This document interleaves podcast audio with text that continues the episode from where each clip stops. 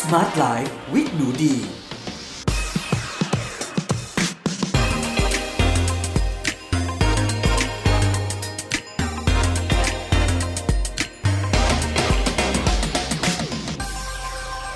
สวัสดีค่ะ ยินดีต้อนรับเข้าสู่ Med Listening Podcast ในรายการ Smart Life with หนูดี กับดิฉัน หนูดีวนิสาเรสสำหรับวันนี้เรามาพบกันใน episode ที่ 66 กับหัวข้อ อายุยืนแบบชาว Blue Zone โอกินาวาประเทศญี่ปุ่น เพื่อนๆคะหัวข้อในวันนี้นะ ต้องบอกว่าเป็นหัวข้อที่หนูดีเนี่ย ชอบมากๆเลยค่ะ เราจะมาเรียนรู้กันนะคะว่าชาว Blue Zone ค่ะ ที่เมืองโอกินาวาประเทศญี่ปุ่นนะคะ เขากินอะไร เขาใช้ชีวิตแบบไหนกันนะคะ เขาถึงได้เป็นหย่อมที่มีคนอายุยืนเกินร้อยปีมากที่สุดในโลกเลยค่ะ ซึ่งเรามาทบทวนกันนิดนึงนะคะ จาก episode ที่ผ่านมานะคะ ที่เรามีโอกาสได้พูดถึงอายุยืนสดใสแบบชาว Blue Zone เนาะว่าอายุยืนเกิน 100 ปีเนี่ยทั่วโลกมีกี่หย่อมอะไรยังไงนะคะ ก็ต้องบอกว่าตอนนี้นะคะจากการเก็บข้อมูลค่ะ พบว่าทั่วโลกเนี่ยค่ะ มีอยู่ 5 หย่อมนะคะ ซึ่งเหตุผลที่เรียกว่า Blue Zone เนี่ยก็เพราะว่าผู้ที่ทำวิจัยเก็บข้อมูลนะคะ ท่านแรกเนี่ยค่ะ เหมือนกับมีการเก็บในข้อมูลนะคะ ที่เมืองซาร์ดิเนียประเทศอิตาลี แล้วเวลาที่เขาเนี่ยค่ะ เจอคนที่อายุยืนเกิน 100 ปีนะคะเขาก็จะเอาปากกาสีน้ำเงินน่ะขีดไว้นะ แบบขีดไว้ขีดไว้ขีดไว้ ปรากฏว่า เอ๊ะ ไม่หย่อมนี้แบบมีเยอะจังเลย มันกลายเป็นหย่อมสีน้ำเงินน่ะเขาก็เลยเรียกตามสีของปากกาว่า blue zone นะคะซึ่ง 5 หย่อมทั่วโลกนะคะ ก็จะมีซาร์ดิเนีย ประเทศอิตาลีค่ะ เมืองโอกินาวา ประเทศญี่ปุ่นนะคะ โลมาลินดา นะคะ ในแคลิฟอร์เนีย สหรัฐอเมริกา นิโคยา Peninsula นะคะ ในคอสตาริกา แล้วก็ที่อิคาเรีย ประเทศกรีซค่ะ 5 หย่อมนี้นะคะ ซึ่งเวลาที่เราเนี่ยค่ะไปศึกษานะคะ ก็จะพบว่าในความเหมือนกันนะคะ ก็คือพวกเขาเนี่ยจะเน้นกินอาหาร plant based เน้นพืชค่ะ โดยการกินสิ่งที่มาจากเนื้อสัตว์นะคะ ถือว่าน้อยมากๆเลยนะคะ ก็คือเพียง 2-11%เท่านั้นเองเลย เฉลี่ยก็จะอยู่ที่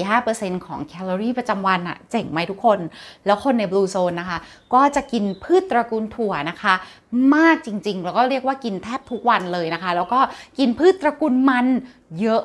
มาก ๆ เลยนะคะจะกินคาร์บเยอะมากนะคะ เป็นคาร์บไม่ขัดสี เป็นคาร์บดีเนาะ เป็นแป้งเชิงซ้อน ในรูปแบบตามสิ่งที่หาได้ในท้องถิ่นของตัวเองนะคะ อย่างเช่นในญี่ปุ่นนะคะ เขาจะเน้นกินมันหวานมันเทศนะคะ โดยกินพวกมันหวานมันเทศเนี่ยนะคะ sweet potato เนี่ย อยู่ที่ถึง 67%ของแคลอรี่ประจำวันค่ะ แต่ว่าถ้าเราไปดูที่นิโคยา Peninsula ในโคสตาริกานะคะ อันนี้เนี่ยเขาจะกินแบบกินพืชปาล์มชนิดหนึ่งนะคะ เขาเรียกว่า พีชพอมเนาะ ก็โห มันจะเป็นรูปเหมือนพลายหมากเลยทุกคน แล้วก็เอามาต้ม 10 นาทีปล่อยให้เย็นนะคะ เอามากัดกินเหมือนกับมันฝรั่งอะ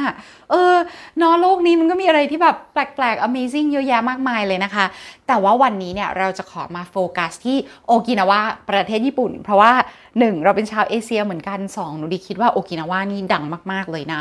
แล้วก็ใน 5 หย่อมนะคะโอกินาวาเนี่ยมีคนอายุยืนเกินร้อยปี เยอะที่สุดของทุก 5 หย่อมเรียกว่าเป็นแม่ของเพื่อนๆทั้งปวงเลยเนาะอันนี้คือตัวแม่ตัวพ่อเลยนะคะ มามาแอบดูอาหาร top นะคะ top food ของชาวโอกินาวาดีกว่า แล้วเพื่อนๆจะแบบเวอร์มากเลย เพราะว่าอันนึงที่ดีแบบรู้สึกประทับใจมากคือเออในปีนะคะอย่างในการเก็บข้อมูลของปี 1949 เนี่ยค่ะ ก็คือไม่มีการกินนมวัวเลยทุกคนไม่มีเลย non dairy เลยนะคะ แล้วก็การกินเนื้อปลานะคะ เนื้อสัตว์สีเท้า เนื้อสัตว์สองเท้า รวมกันทั้งหมดนะ ไม่เกิน 2%น่ะ เพราะฉะนั้นนะคะ เพื่อนๆที่อาจจะคิดว่าโอกินาว่าอายุยืนเพราะกินปลานะสิซูชิซาชิมิ โนไม่ใช่ กินถั่วเยอะที่สุด และถั่วที่ชาวโอกินาวากินเยอะที่สุดนั่นก็คือถั่วเหลืองนั่นเองค่ะ มาเลยมาดูสัดส่วนของอาหารกันดีกว่านะคะ ในปี 1949 นะคะคศนะคะอ่าชาวโอกินาวาเนี่ยค่ะจะกินมันหวานมันเทศนะคะ 67%ของแคลอรี่ประจำวันเพื่อนๆ คิดดูว่านั่นมันคือแบบแทบแบบคือมันเกินครึ่งเลยนะ นึกภาพว่าในวันหนึ่งๆอะค่ะ เรากินเกินครึ่งของอาหารที่ใส่เข้าไปในปากเราอะอยู่ในพืชตระกูลมันเราต้องบอกว่ามันหวานมันเทศมันฝรั่งนี่เป็นพืชลดความอ้วนนะคะ แล้วก็โอ้โหแบบเส้นใยอาหารสูงวิตามินสูงใด ๆ ก็ตามอะกลับมาแค่หนูดีแค่แบบประทับใจมาก เพราะเมื่อก่อนดีก็เหมือนเพื่อนๆหลาย ๆ คนนะที่คิดว่าเฮ้ยกินมันเนี่ยสารอาหารไม่เยอะมั้ง แล้วก็อ้วนด้วยแหละเนาะมันก็คาร์บทั้งนั้นโอ้โห ที่ไหนได้มันช่วยกระตุ้นการเผาผลาญมันเป็นอาหารลดความอ้วน เออ พวกเราเข้าใจผิดอะไรกันมาเยอะเนาะหนูดีก็ประทับใจเหมือนกันที่มีโอกาสได้อ่านข้อมูลเหล่านี้นะคะ มีโอกาสได้รู้ก่อนตาย อะ มาค่ะ กินมันหวาน 67%นะคะ ไม่จำเป็นต้องเป็นมันญี่ปุ่นแบบหวานๆนะคะ มันไทยได้เช่นกัน กินข้าว 12%นะคะ กินข้าวน้อยกว่ามันอีก กินธัญพืชอื่นๆ 3%กินผักอื่นๆ นะคะ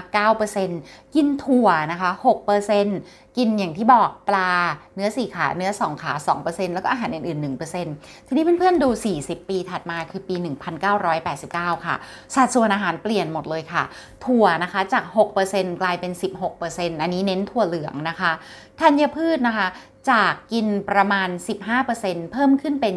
23%ค่ะ ผักนะคะจาก 9%เป็น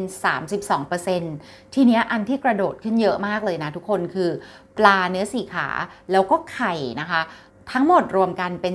15%อันที่แปลกมากๆ คือในอดีตตอนที่เขาอายุยืนที่สุดอะรุ่นทวด รุ่นยายเนี่ย อันนั้นน่ะเขาไม่กินแทบไม่กินไข่เลย ปัจจุบันนะคะ มีไข่เสริมเข้ามาด้วย แล้วมีสิ่งหนึ่งที่ผุดขึ้นมาค่ะ ก่อนหน้านั้นไม่มีนะ อันนี้น่าจะเป็นผลของการติดต่อค้าขาย หรือการทำสงครามโลกกับชาวตะวันตกนะคะ ปี 1989 เป็นต้นมาเนาะก็คือมีนมวัวค่ะ dairy เนี่ยเข้ามา 8%ค่ะ แล้วคำว่า other foods เนี่ยจาก 1%กลายเป็น 6% other foods หนูดีคิดว่าคงเป็นพวกอาหารแปรรูปต่าง ๆ เนาะที่แบบเออคนญี่ปุ่นไม่สามารถจะแบบสร้างหมวดหมู่แยกได้เขาก็เลยเอามารวมกัน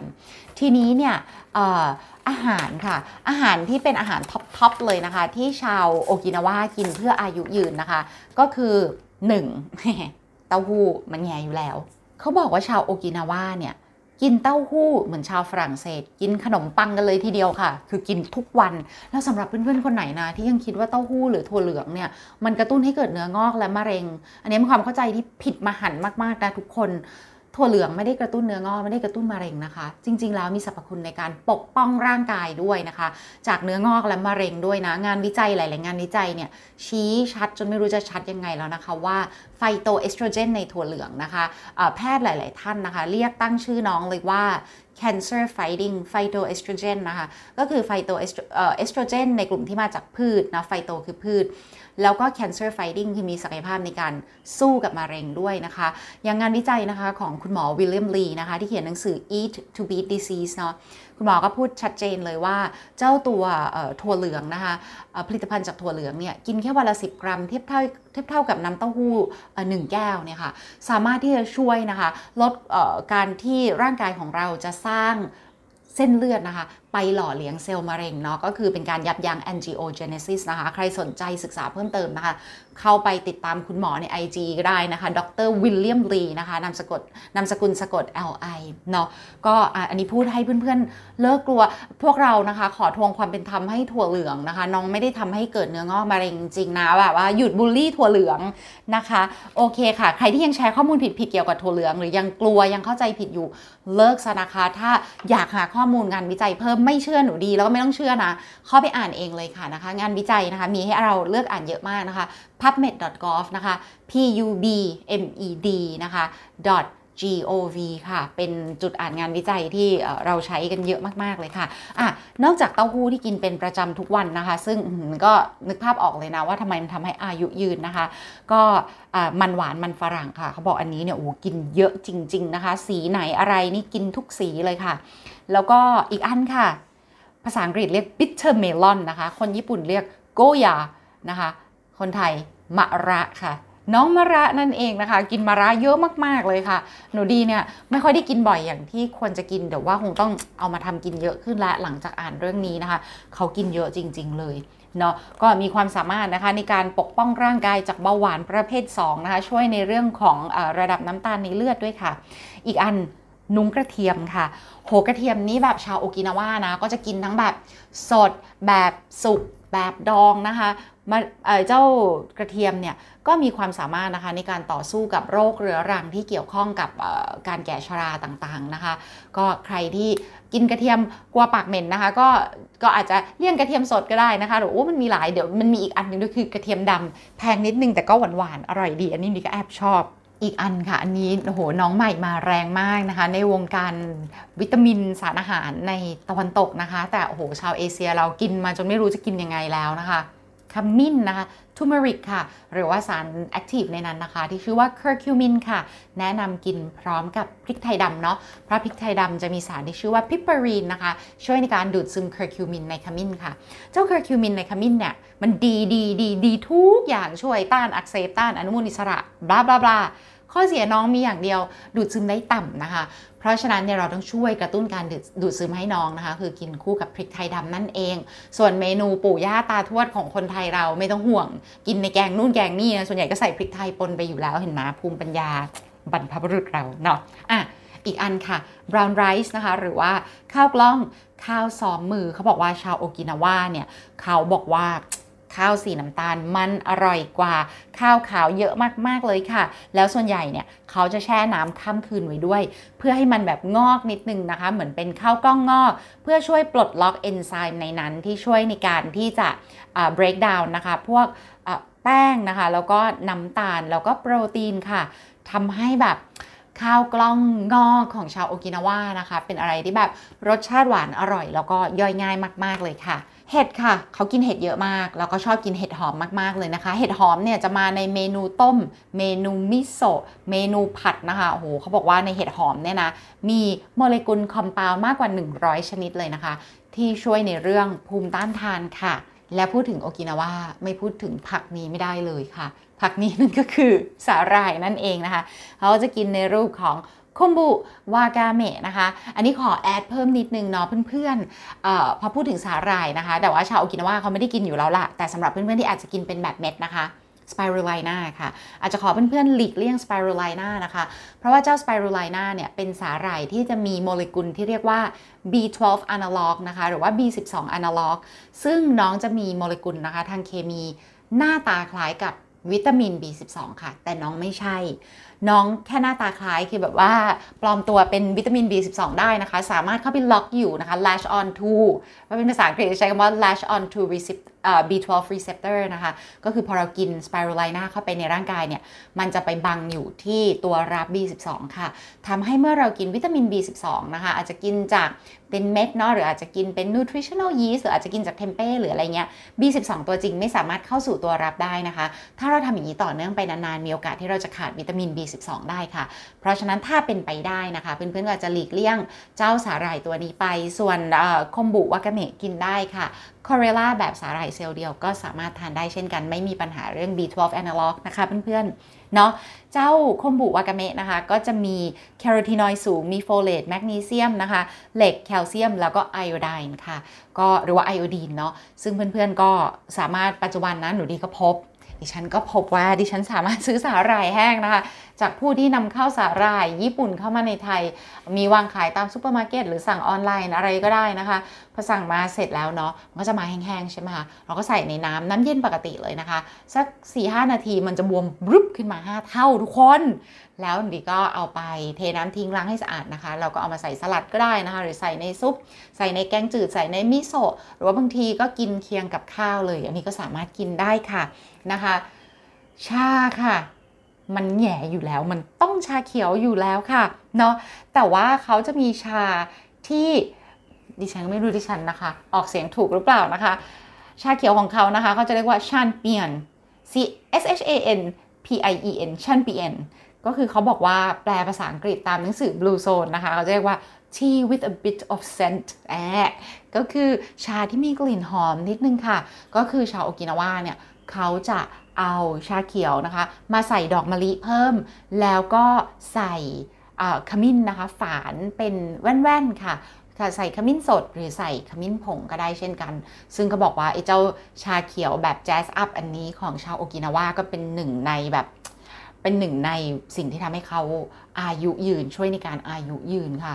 ซึ่งหนูดีก็พยายามจะนึกภาพรสชาติและกลิ่นจะเป็นยังไง ว่าแล้วเดี๋ยวว่างๆก็ต้องลองเนาะอันนี้ก็เป็นไอเดียนะคะเพื่อนๆส่วนชาวญี่ปุ่นเนี่ยเขาจะมีอีกสิ่งหนึ่งนะคะ ชาวโอกินาว่าที่เขาเรียกว่าอิคิไกค่ะ อิคิไกก็คือการใช้ชีวิตนะคะ อย่างมีเป้าหมายชีวิตในทุกๆวันค่ะ แล้วก็ไม่เกษียณอายุนะคะ เราก็ทำในสิ่งที่เรารักต่อไปเรื่อยๆ จนกว่าจะทำมันไม่ไหวนะคะ อย่างตัวอย่างนะคะ ก็จะมีประเด็นเรื่องของคุณผู้หญิงชาวโอกินาวาท่านหนึ่งนะคะ ที่อายุถึง 100 กับ 4 ปีนะคะ ชื่อคุณโกเซอิชินซาโตะค่ะ ซึ่งเป็นคุณผู้หญิงที่มีการ พูดถึงในหนังสือ Blue Zone ด้วยนะคะ ซึ่งอายุร้อยกับ 4 ปีนะคะ แต่ว่าไลฟ์สไตล์ของเขาเนี่ยก็คือตื่นเช้ามาออกไปทำงานในสวนค่ะ ซึ่งเขาจะปลูกพวกพืชผักมันหวานไว้กินเองทำงานอยู่หลายชั่วโมงนะคะ กลับมากินอาหารเที่ยงที่บ้าน แล้วก็อ่านหนังสือการ์ตูนนะคะ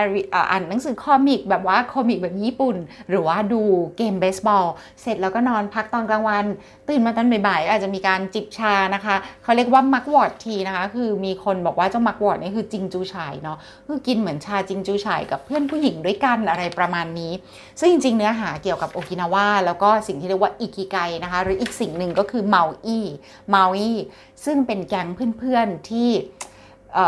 อยู่ร่วมกันนะคะ จนอายุแก่ชราเลย อันนี้ก็เป็นข้อมูลที่แบบน่าสนใจมากๆ เดี๋ยวนี้จะมาเอามาจัดอีก episode หนึ่งแยกให้เลยนะคะ ในประเด็นเรื่องของอิกิไกแล้วก็เมาอี้เนาะ โอ้โหมันเป็นมันเป็นไลฟ์สไตล์ที่น่าสนใจมาก ๆ ดีก็แบบมีการลอกกันบ้านก๊อปปี้ไอเดียมาใช้ในกรุงเทพเหมือนกัน เพราะว่าโอกินาว่าไม่รู้เมื่อไรจะได้ไปนะคะเพื่อนๆ โอเคเลยค่ะ ก็วันนี้นะคะเป็นไอเดียเนาะเกี่ยวกับอาหารของชาวโอกินาว่าในประเทศญี่ปุ่น แล้วก็เรื่องที่ทำให้ดิตกใจมากที่สุดเกี่ยวกับชาวโอกินาว่านะคะก็คือโหพี่สาวทำไมกินมันหวานเยอะจังเลย และเขาก็คือ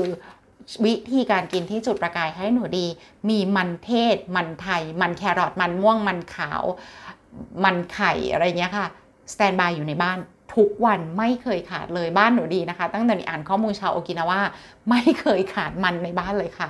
นะคะ แล้วก็ของแถมก็คือพวกฟักทองแครอท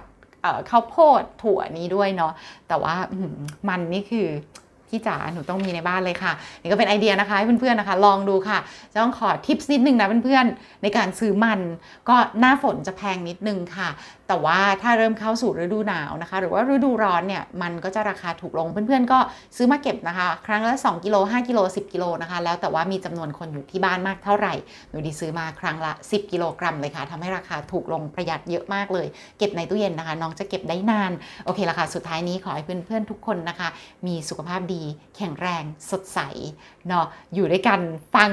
มาฟัง episode ของเราอีกหลายๆ episode อยู่ด้วยกันต่อไปอีกนานๆเลยนะคะสำหรับวันนี้นะคะขอลาไปก่อนค่ะ เราพบกันใหม่ episode หน้า สวัสดีค่ะ บ๊ายบาย